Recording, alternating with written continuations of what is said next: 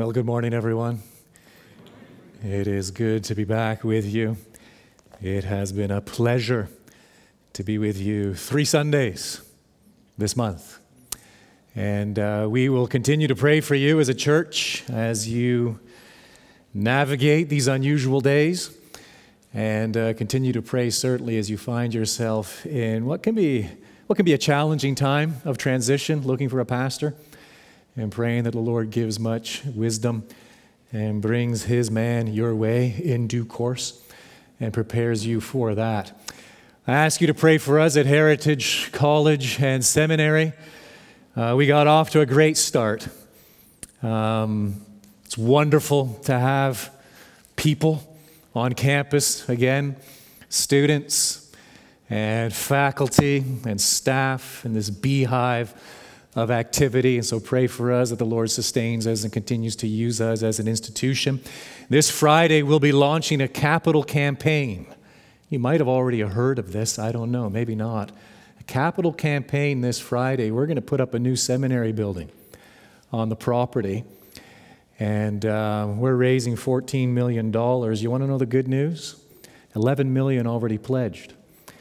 So we have lots to be thankful for. So a capital pa- campaign as we seek to raise just that remaining amount so that we continue to we can continue to serve the church in Canada from coast to coast to coast and uh, and around the world. So please be praying for us as we will most certainly be praying for you. Now back to the book of Galatians. 3 Sundays ago, Back in chapter 1, the title for the sermon, I won't ask if you remember. Here it was. Here it is Delivered. That was the title for the sermon three Sundays ago in our text, chapter 1, verses 3 through 5. Grace to you and peace from God our Father and the Lord Jesus Christ, who gave himself for our sins to deliver us from the present evil age according to the will of our God and Father, to whom be the glory forever and ever. Amen. Delivered.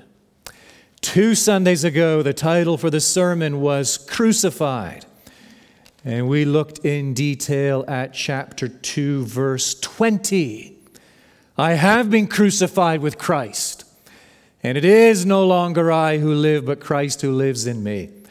And the life I now live in the flesh, I live by faith in the Son of God, who loved me and gave himself for me. And today we conclude, and the title for today's sermon is simply this Adopted. Adopted. Russell Moore, in his book, wrote some years ago Imagine for a moment that you are adopting a child. As you meet with the social worker, you are told that this 12 year old has been in and out of psychotherapy since he was three. He persists in attempting to burn things and skin kittens alive. His father, grandfather, and great grandfather had histories of violence ranging from spousal abuse to murder. Each ended his life by suicide. Think for a moment. Would you want this child? Well, my friend, this child is you. And he is me. That is what the gospel is telling us. Our birth father has fangs and left to ourselves, we will show that we are just as serpentine as he is. With this theme, adoption, we come to the very climax of Scripture. This is it, folks. This is the mountaintop. This is the summit. This is the peak of all that God is saying to us in Scripture. I will be your God, and you will be my people, sons of God, depraved sinners, received into the family of God. Listen closely to what the Apostle Paul declares in Galatians chapter 4, verse 4. But when the fullness of time had come, God sent forth his Son, born of woman, born under the law, to redeem those who were under the law, so that, so that, it's a purpose clause, so that we might receive adoption as sons. And because you are sons, God has sent the Spirit of His Son into our hearts, crying, Abba, Father. So you are no longer a slave, but a son. And if a son, then an heir through God. All right, three truths. Three point sermon, old school today three point sermon, three truths. I want to try to explain them from the text. All right, first order of business. And as we explain each, I want to answer a very simple question. The question is this why is this so encouraging? All right, I don't know what condition you've dragged yourself here today. I don't know what's running through your mind. I don't know what the past week, past month, past year has brought your way, and I have no idea what you're facing this week. But if you're anything like me, you could use a little encouragement. Three truths that just leap off the text of Scripture in these verses as we have just heard them and we want to get our minds wrapped around them because they're not the easiest truths to grasp, but we want to get them, understand them, so that we can squeeze them and derive from them such encouragement for the soul. Are you with me? I won't ask if you're against me. Are you with me? That's our ambition. That is our aim today. Here is the first truth. And don't squirm when you hear it. Here it is Our God is triune. Oh, here we go. It's going to be heady stuff. We're going to probe the depths of theology. Yes, we are, and I make no apologies for it. Our God is wonderful. Our God is ultimately incomprehensible.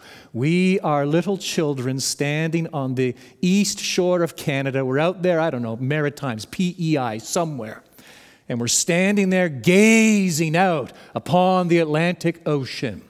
And trying to comprehend God is like trying to fit the Atlantic Ocean in our little bucket. That's what we're trying to do. It is the finite seeking to grasp the infinite. It is our bound understanding trying to come to grips with the boundless. It is our very limited mind trying to make sense of one who is unlimited. Our God is triune. The starting point is back in chapter 3. Look at what Paul says right at the end of verse 20. God is, how many? One. Our God is one. There is but one God.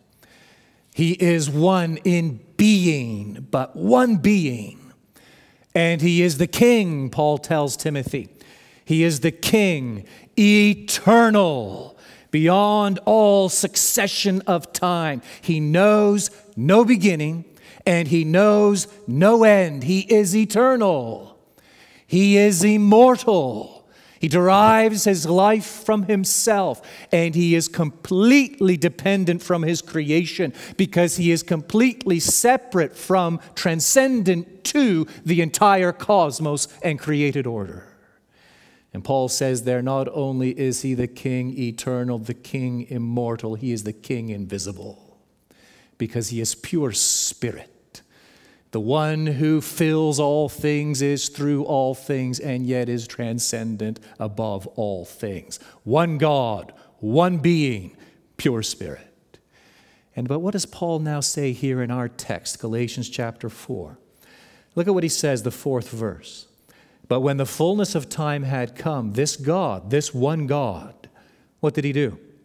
He sent forth his Son now skip down to verse 6. And because you are sons, same phrase, God has sent. the Spirit of His Son into our hearts, crying, Abba, Father.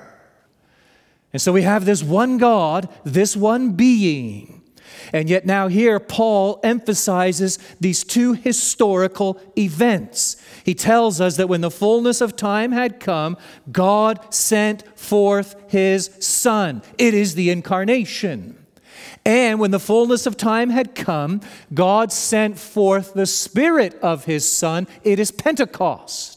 And so we have these two historical events God sending His Son and God sending forth the Spirit of His Son. That word send implies what? Pre existence. You only send someone who already exists. And so we have these historical events. And what Scripture is declaring is this that these two pivotal historical events reveal eternal realities. You see, the Father sends the Son in time. Why? Because the Son proceeds eternally from the Father. The Father and the Son send the Spirit in time. Why? Because the Spirit proceeds eternally from the Father and the Son. God behaves in time as the Father, the Son, and the Spirit. Why? Because He is the Father, the Son, and the Spirit in eternity. Does that hurt your brain. It's supposed to. My friend, understand this if you get little else from this. God is not like us. First mistake so many of us make. We think God is just a grown up human being, superhuman, superhuman powers or something. God is not like us.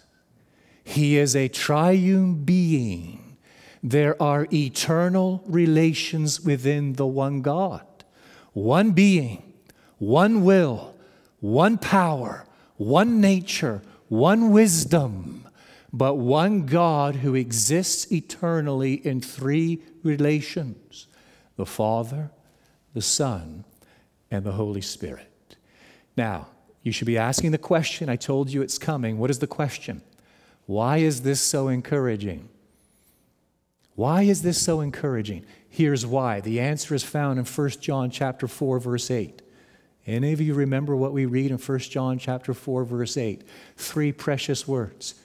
God is love. Here's what I want us to get. That statement is meaningless unless God is triune. C.S. Lewis touched on this decades ago. He wrote, All sorts of people are fond of repeating the Christian statement that God is love. But they seem not to notice that the words God is love have no meaning unless God contains at least two persons. Love is something that one person has for another person. If God was a single person, then before the world was made, he was not love because there was nothing to love. This is, this is what distinguishes the God of Christianity from the God of Islam.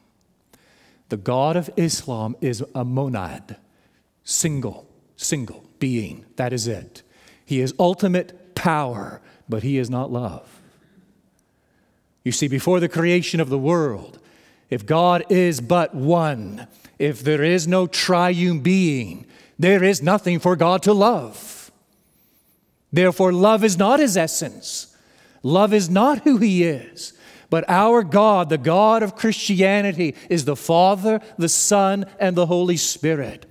And the Father loves the Son in eternity. And the Father loves the Spirit in eternity. And the Son and the Spirit love the Father. And the Son loves the Spirit, and the Spirit loves the Father. They dwell in an indivisible point in eternity, the one supreme being, and enjoy this mutual love, mutual delight, mutual fellowship. God is love because God is triune.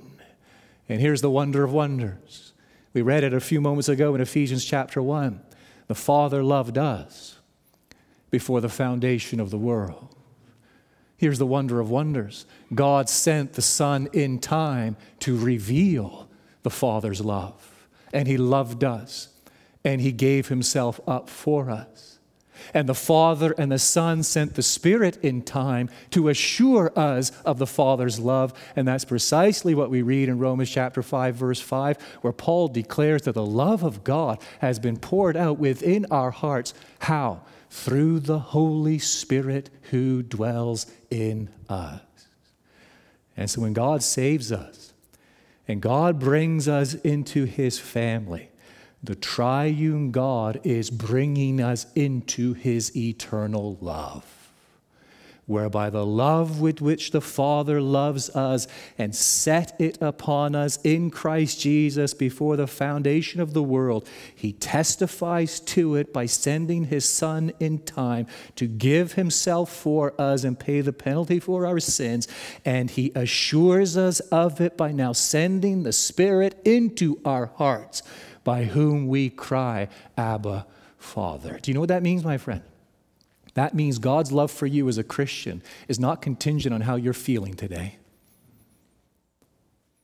Doesn't matter what kind of week you had the past seven days. It means God's love for you isn't contingent on your circumstances, whether things are going well or things are going poorly. Because you see, God's love for you doesn't change. God's love for you isn't circumstantial. God's love for you is not contingent upon your performance.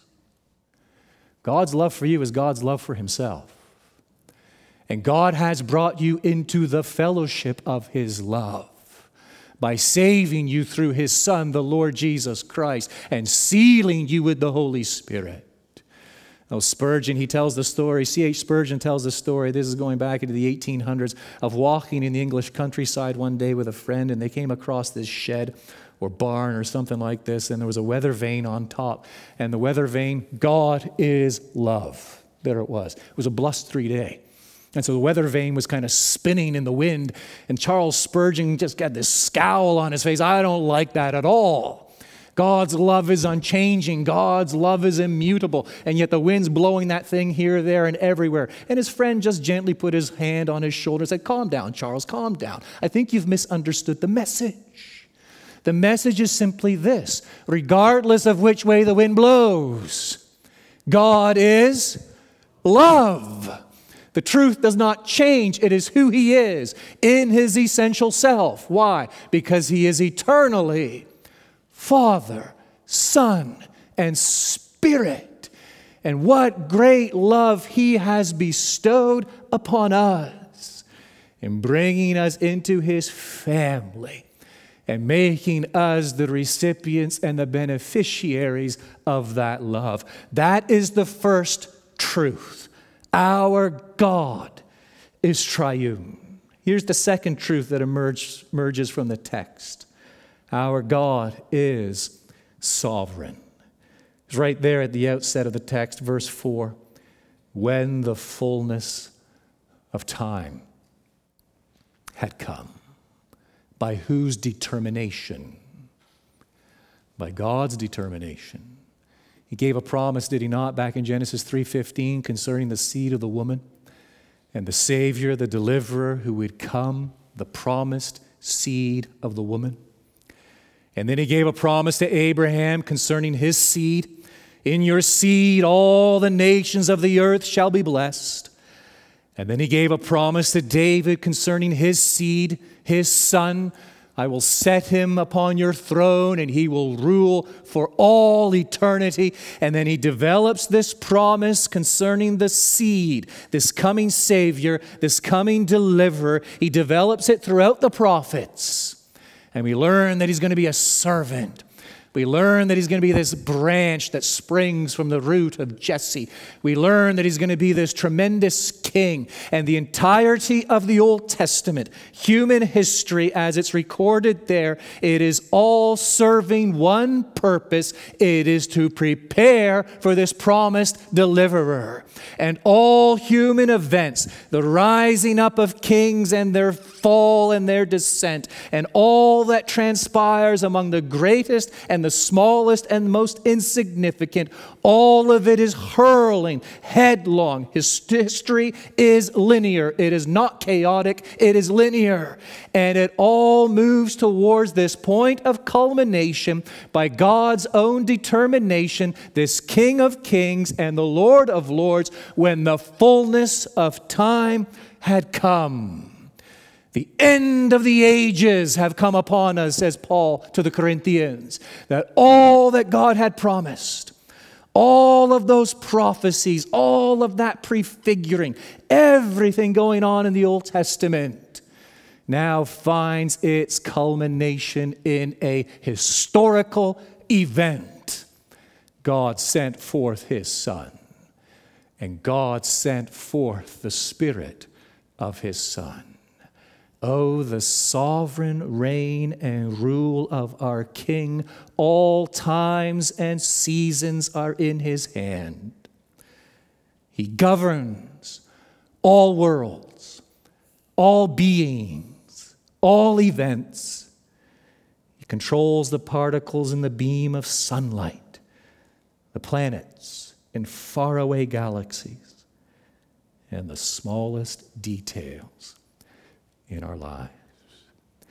And why, my friend, is that so encouraging? We comfort ourselves no matter what's going on in life. We comfort ourselves with the knowledge that there are no accidents. There are no rogue molecules in this universe. There is but one God, the only and blessed sovereign who rules and reigns unchallenged over the entire cosmos. You think of Jacob. I might, I might need your help here. Think back, those of you familiar with the story of Jacob, and think of everything he went through, right? Some of it, his own fault, right? But let's just cut him some slack. We'll speak well of Jacob. He had to flee from his own home, right? Remember that ordeal with Esau? And uh, forced to, to run away, never saw his, his mother again. And um, terrible ordeal. He ends up uh, in the home of Laban, remember, his uncle? And Laban treats him basically like a slave and works him to the bone and deceives him into marrying Leah, remember, after working seven years. And uh, Jacob ends up with two wives, ends up with uh, kids, but doesn't own anything. Slowly, the Lord begins to bless him with his own possessions. Laban resents him. Uh, Laban tries to orchestrate circumstances so that he can take everything from him. Jacob has to flee in the dead of night. Laban pursues him. And I think Laban's intentions are ill towards Jacob. God preserves him. Jacob finally makes it back to his homeland. And there, back in the land of Canaan, what happens? Dinah, she's raped, his only daughter. Levi and Simeon they were the ones involved in the bloodletting, weren't they? And the slaughter of the Canaanites. And then perhaps one of the most traumatic events of his life, Joseph, his cherished son by Rachel. Uh, Rachel dies. And then Joseph, what happens? Lost. From all he knows, killed by some ravaging wild animal. And here's fa- here is what is fascinating as Jacob takes stock of his life, he declares that somewhere around Genesis 50, somewhere in there, he declares these words as he looks back on his life All this is against me. That's his assessment of life. All this is against me. All right, you got Jacob clearly in mind there, clearly in view. Now you remember the story of Joseph? All right, Joseph. What, what happens to Joseph? His brothers absolutely despise him, throw him in a pit when no one is looking. Some intend to kill him. They just want to do away with him right there and then. They end up selling him. He gets sold as a slave into Egypt. So there he is, a young man, teenager perhaps, separated from his family, now a stranger in a strange land falsely accused by Potiphar's wife, ends up languishing in a prison cell, forgotten in that prison cell, eventually makes it out of the prison cell. And so here is Joseph, ordeal upon ordeal upon ordeal. And as he takes stock, and as he evaluates his life circumstances, what does he declare? Do you remember Jacob's declaration? All this has come against me. What is Joseph's declaration? God meant it for good. Oh, my friend, where are you on that paradigm? On that continuum? Are you a Jacob? All this has come against me. Woe is me. No one has ever seen the trouble I've seen. I find myself aligning with Jacob far often than I care to admit, although I guess I just admitted it. Or are you with Joseph? I don't know how, and I don't fully understand it, but I have this certainty God meant it for good. You know the difference between Jacob and Joseph? I think is simply this the extent to which we've taken to heart Romans 8 28. We know, we know that God works all things together for good to those who love him, to those who are called according to his purpose. That's where many of us stumble because his purpose is not to make us healthy, happy, and prosperous. His purpose is to make us like Jesus Christ and all things work together for that good. Oh, what an encouraging truth. Friends, we do not need to know why things happen in life. Many times we don't. We don't need to know why things happen in life. All we need to know is who controls all things. That's it. That this triune being who has set his love upon us, has a plan and purpose for his own glory that centers in my conformity to the likeness of Jesus Christ. And as the internals of a clock look so confusing, the circumstances of my life might be downright bewildering. But I have this certainty that God is piecing it all together, bringing it all together, working it for my ultimate good. I don't know. Maybe, maybe this is all you need to hear today. Let me just give you a verse. You can forget everything that's been said. I hope you won't to this point and ignore everything that's said later. Maybe all you need is this verse Psalm 103, verse 14. Maybe this is it. He knows our frame, He remembers that we are but dust. Maybe that's all you need to hear today. This wonderful God knows our frame. He knows us. He knows us better than we know ourselves. And He is intimately acquainted with every facet of our lives. And He remembers that we are but dust. And He deals with us accordingly. And at times the circumstances might be downright unpleasant. And at times we might feel as though our shoulders are drooping and our knees are buckling and we can't take one more step in front of us. Oh, it's at times like these we must hold tenaciously to this wonderful truth that all seasons, all events, all things rest in the palm of our God. And He works them all ultimately for His glory and for our good. Here's the third truth coming out of the text it is this Our God is Father. Our God is Father. Yes, our God is triune. Amen. Yes, our God is sovereign. Praise Him. And thirdly, our God is Father. Look at the sixth verse. We've received, because you are sons, we've received adoption as sons, and because you are sons, God deals with us accordingly, and He sent the Spirit of His Son into our hearts, crying, Abba, Father. So you are no longer a slave, but a son. And if a son, then an heir through God. Oh, please understand, this is not the natural condition of human beings. We sometimes hear people celebrating the fatherhood of God. And I guess in a sense we can say, yes, he's the father of all creation because he's the source of all creation. But sadly, that's not usually what people mean when they speak of the fatherhood of God.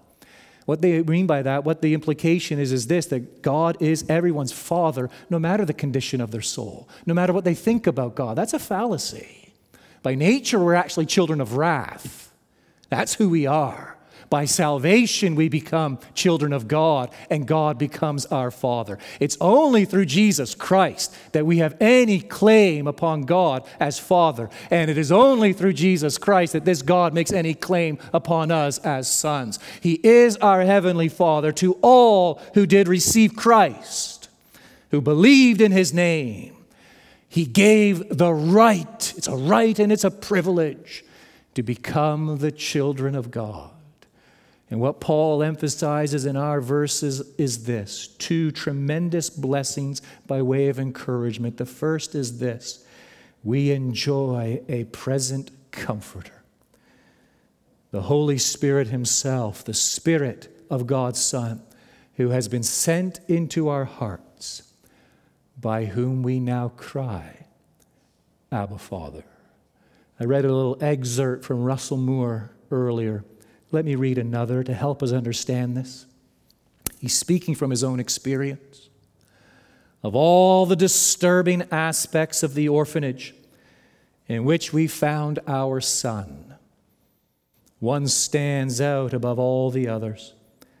The place was filled with an eerie silence, despite there being cribs full of babies in every room. If you listen closely, you could hear babies rocking themselves back and forth in their beds. They didn't cry because no one responded to their cries. That's dehumanizing in its horror. The first moment, the first moment I knew the boy had received us in some strange and preliminary way was the moment we walked out of the room after visiting him in the orphanage, when he fell back into his crib and he cried. First time I'd ever heard him do it. Why? It was because, for whatever reason, he seemed to think that he would now be heard and for whatever reason, he no longer liked the prospect of being alone in the dark. That is where the Holy Spirit leads us. Oh, before he finds us, we're dead in our trespasses and sins. We're enslaved in bondage to our sin.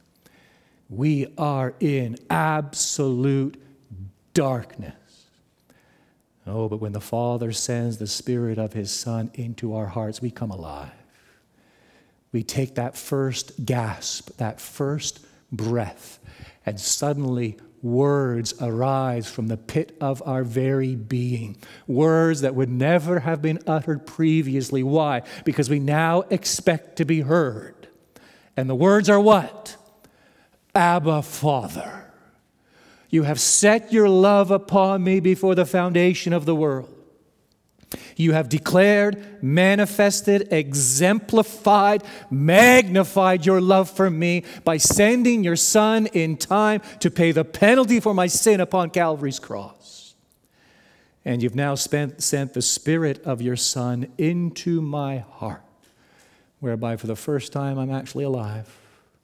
I've actually come to life. And for the first time in my life, I have the certainty that God Almighty will hear me and I can come before the King of the universe, the entire cosmos, with this very simple word Father. Knowing what? That He is now my God, and I am His adopted Son. Oh, the encouragement that brings. When the Spirit of God has entered in, and by means of the Word of God, perhaps even for someone this morning right here or someone at home watching, As the word is proclaimed, the word is read, the Spirit of God comes, He illumines the written word, the proclaimed word, and we hear who God is, and it makes sense for the first time. And we get it, the depth of our sin, and, and that we face a lost eternity. It is appointed unto man to die once, and after this, the judgment. And it grips us with fear. And then it really comes alive the beauty of the Lord Jesus, and, and, that we have this mediator, fully God, fully man, hanging upon Calvary's cross, suffering on my behalf, satisfying God's offended justice, and paying the penalty for my sin. And we hear that oh, whoever confesses with his mouth Jesus is Lord and believes in his heart, he, God raised him from the dead, he shall be saved. And all of a sudden, these truths come alive. Right? This isn't mere nonsense anymore. This isn't something, something I've heard a hundred times. Ho hum, how boring is this? Have you got not anything new for me? You don't need anything new. This is it. It's the wonder of wonders. And it comes alive and it takes hold. What's happening? That is the Spirit of God being poured out in my heart whereby the Word of God now dwells richly in me and it comes alive. The mind understands it, the heart is inclined to it. And what is my only reaction? Oh, Abba, Father. And I claim this wonder of wonders that God Almighty is mine and I belong to Him. Oh, what an encouraging blessing. And here's the second, but quickly not only do we enjoy a present comforter, but we enjoy a future inheritance. So we have there in verse 7, right? We are now heirs, heirs of God Himself. Paul transitions. It's fascinating there in the seventh verse. There's a definite transition. I'm reading from the English Standard Version. If you're reading from the NIV, you won't catch it. I don't catch it in the English, but it's there in the original. Verse 7 So you are no longer a slave, but a son. The word isn't plural, you. He's been using the plural to this point. He's not using the plural now. What does he do? He individualizes it. You, you, you, you, you, you are no longer a slave, but a son. And if a son, then an heir through God. Oh, the wonderful privileges that belong to me now that the Spirit of God has taken hold of me, bringing me into the family of God. I will inherit eternal life. We don't have time to get, I will inherit eternal life. A glorified body and a glorified soul. I will inherit this world. It's going to be renewed, renovated, regenerated. But blessed are the meek. Why? For they shall inherit the earth. And even far exceeding and eclipsing these, I will inherit God Himself. And I will behold the glory of God in the face of Christ.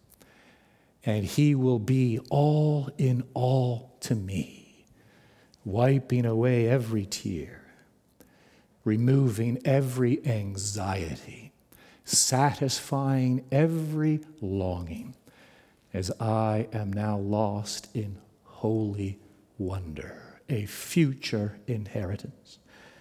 Oh, my friends, we need to regularly savor the sweetness of this single statement God is our Father. Here is stability amid societal decay, financial woes, health problems, broken relationships, and raging storms. Here is strength for enduring difficulty, trust for facing uncertainty, and peace for overcoming anxiety. Here is assurance that God welcomes me, a penitent sinner, because of Christ, a sufficient Savior. And I can do no better than this than to conclude with just a few words from an old one. Some of you will remember this one. Most of you, I pray. Behold, what love, what boundless love the Father hath bestowed on sinners lost, that we should be now called the sons of God. Oh, our Heavenly Father, we revel and delight in this love this day Pray that you would make it alive to us, that it captures our minds and captures our hearts. We pray for any unbelievers present or watching, listening from home. That this might be the day of salvation whereby you convince them of their sin, the sole sufficiency of Christ's atoning work, and your willingness to welcome sinners into your family through Christ and lavish upon them such wonderful and eternal privileges. Father, we pray it for the advancement of your kingdom. We pray it for the good of your people here. We pray it for the furtherance of your glory, asking it all in Christ's matchless name. Amen.